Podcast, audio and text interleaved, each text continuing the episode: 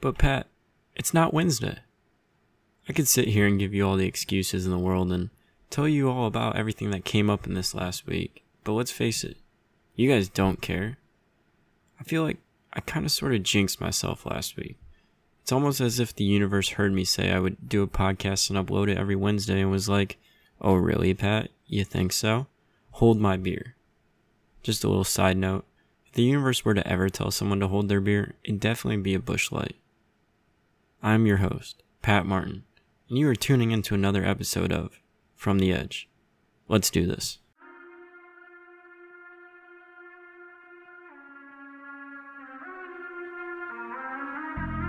I'm at uh, the stage of my life where, I'm,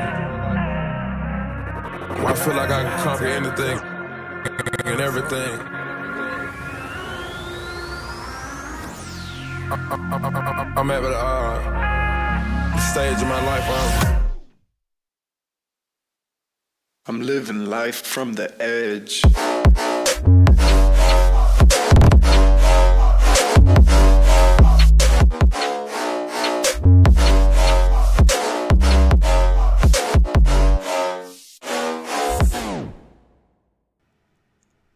For real, I was actually really blown away with the responses and feedback I got from the first episode. I think the best part was just all the people that reached out to me that are not like the closest of friends, or people I don't know on that deep of a level.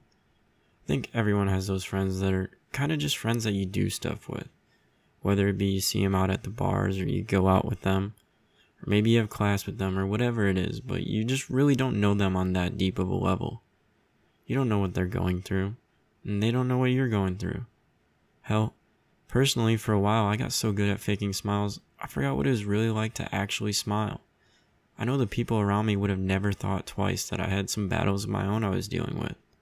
And I know I'm not alone in this. For some of those people that I don't know on that deep of a level to reach out and be able to connect to that first episode and just share with me different things they've gone through or are in the process of going through just really meant everything to me. I ended up sharing a couple of messages I got from different people on my Instagram. But I think one of the messages that I got that really stood out to me was from this one girl that I don't know. Basically, in short, she just said that she checked out the podcast and that she initially thought it would be a little douchey, but she gave me the benefit of the doubt and still took the time to listen all the way through. Afterwards, she thought that there were some things that a lot of different people could relate to, and that there were some parts that she never really even put into perspective. I think the main reason why this really stood out to me was, well, one, she was being completely honest about her initial thoughts. And two, even though she initially thought it was douchey, she still took the time to listen to the whole episode and really just hear me out. I feel like now more than ever, in almost all aspects of life, so many people really lack or struggle with patience. Whether this be just taking the time to hear someone out, or understand their thoughts or the points they're trying to make, or maybe it's with their own goals or new things they're trying to accomplish. Hell, this could even be in relationships. Rather than taking the time, putting in the effort, and going through some struggle, so many of us just bounce to the next thing. Or completely disregard it if it just doesn't come as easily or quickly as we'd like it to. Everything these days is just now, now, now. And our attention spans are just so short. We are forced to share different thoughts and stories on social media in 180 characters or less. And even if you are able to get your message across in those 180 characters, if it looks too long, majority of people just skip over it. So many people have different aspects of life that they want to change, or things that they want to do, or dreams they want to act on, but are just so impatient that they cannot put in the work long enough to truly see the results. This was actually one of my biggest worries with the podcast because I felt like there'd be a lot of people who just listen to the first 30 seconds or a couple minutes. Maybe it was just one episode and they'd just completely write it off. They might just think it's dumb and never give it the chance or give me the chance and really hear me out. So for her to tell me that she initially thought it was douchey, but still listened, and then at the end, she was able to relate and take away something from the episode, really just stood out to me. I really wish there was a way, or better way, for me to share everything that went on in my head that whole day when I first dropped that episode. Initially, I told myself, okay, You're just gonna upload the episode, put it out there, and just turn your phone off and let it be. I actually ended up going to the gym for like three hours just trying to distract myself from checking to see if people were actually listening to it, what they were saying, and all that stuff. The biggest problem with my method to distract myself or why it really backfired was because, well, when I work out, I need my phone. I listen to music on it, I have my workouts on it. So yeah, it was nearly impossible for me to actually get away from all of it. I think I lasted the drive to the gym, which is roughly like 15 to 20 minutes without checking my phone. Then I remember that first time I refreshed everything and saw nothing. No listens, no likes, no feedback, no nothing. And this is actually pretty funny, but my first initial thought was okay, just delete the episode, delete all your social media accounts, delete everything. Head to the airport, get on the next flight, and go anywhere in the world. And just go completely ghost mode. Fall off the face of the earth and act as if it never happened. Obviously, this is just me letting my mind get the best of me, having no patience, and maybe just overreacting a tiny bit. Well, that workout ended up probably being the shittiest workout I've ever done, and will ever do in my life. I failed miserably. After some time, it's like everything just flooded in at once. My phone started blowing up with direct messages, with text messages, and people were actually not just listening to the podcast, but they were connecting with it. And my mind was just completely blown. I expected a couple people to check it out, but never really expected that first episode to get the response that it did. And honestly, I can't thank you guys enough for that. So, one thing I always hear and have learned from other podcasts that I listen to and other podcasters is that after a little bit, you should always go back and listen to your own episodes. It's sort of like a learning opportunity to hear for yourself what went well, what you would do differently, and just kind of reflect on each episode so that with each episode you grow a little bit and get a little better. So I gave it the whole day.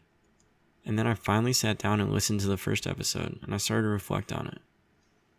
It's really hard to kind of form the words to describe that whole process or explain what goes on in your head during it, but if I had to describe it, it would be almost like similar to when you first develop a crush on a girl and are texting or flirting for the first time. Or actually, maybe it's more like when you and your significant other get in an argument or a fight, and you start reflecting on or overthinking and just hanging on every word you said. Like, why did I say this? Should have said that instead, or how come I didn't bring this up, or whatever it is. I feel like you guys definitely know what I'm talking about, and if not, so be it. Well, yeah, there I was again, full on overthinking mode. While I was still getting all these really good messages and good feedback from the first episode, I actually was kind of disappointed in myself and felt like it could have just been so much better. I understand this whole thing is a growing process, and you have to start somewhere, but there were just a couple of things I felt I could have said better, things I wanted to really explain more thoroughly, or things I probably just shouldn't have said. The main thing I just feel obligated to touch on was the part where I just said I got lost and really worked on myself. And when I came back, it was almost as if I didn't know the people in my life anymore, or was in some way annoyed with them. The main reason why I wanted to touch on this is because I think some of you might have heard this and it came off wrong as if, oh, you think you're better than everyone else now, huh? Or as if I was too good and deserved better now. I think a lot of people get too caught up in what everyone else is doing, how people treat them, or who deserves what. If you spend time working on yourself while your friends are still going out, does not make you better than them or that you somehow deserve more. No. Likewise, if someone does you wrong, it does not mean that they deserve any less.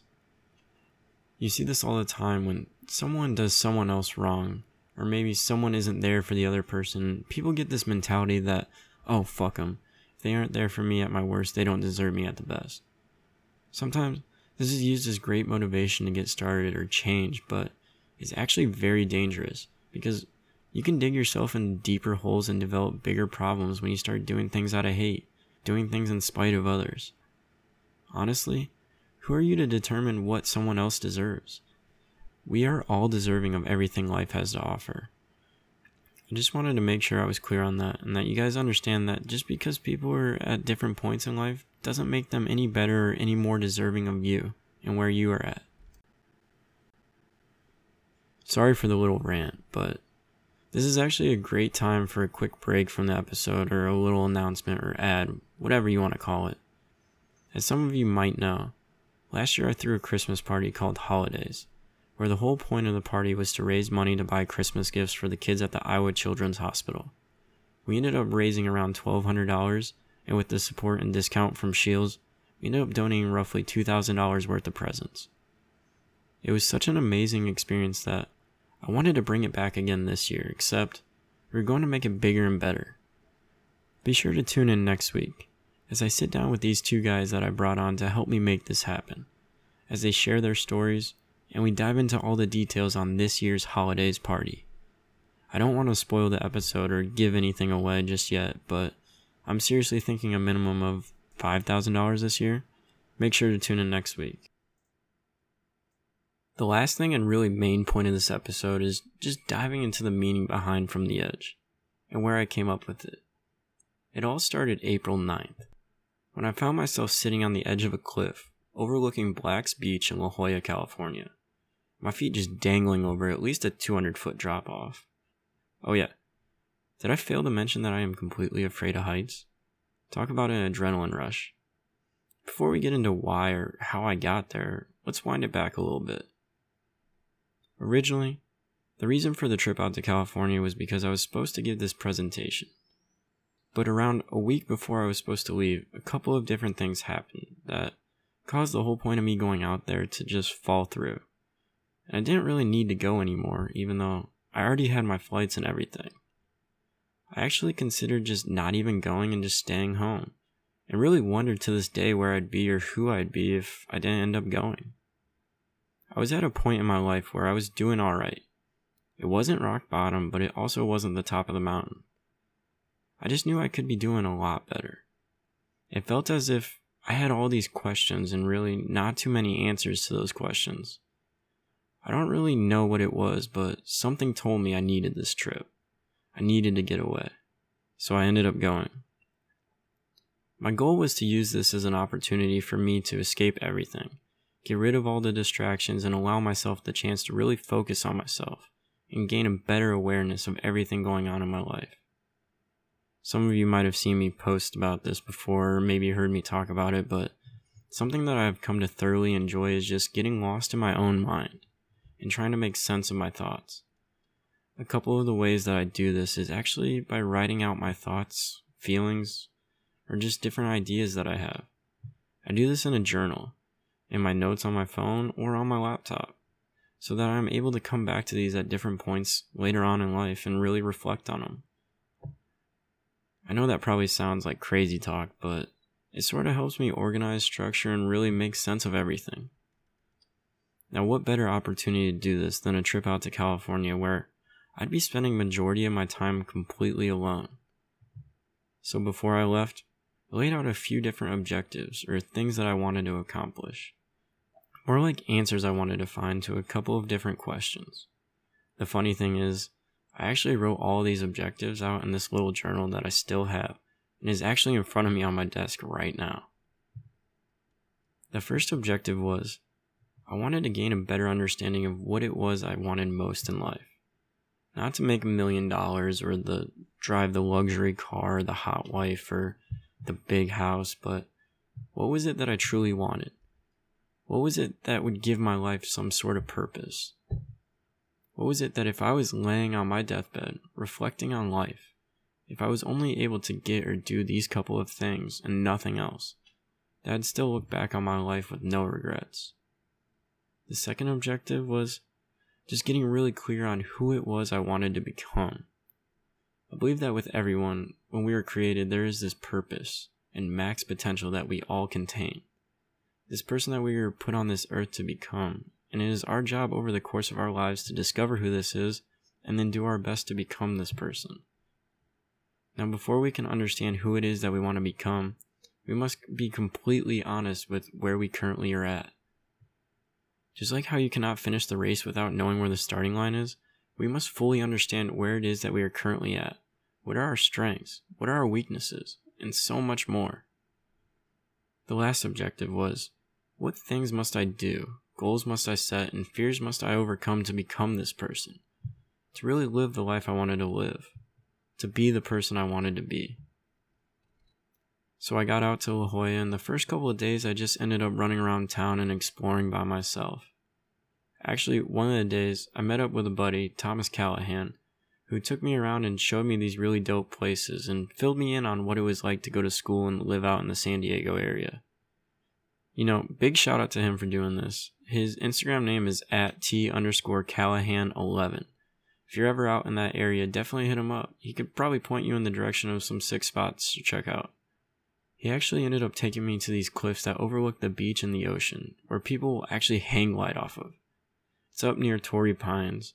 Now, this man wasn't scared of anything. He was just messing around and chilling with his feet dangling over the edge. Me, on the other hand, I am deathly scared of heights. Pretty sure he could attest to that because I wanted no part with those cliffs. Hell no, I was not dying today.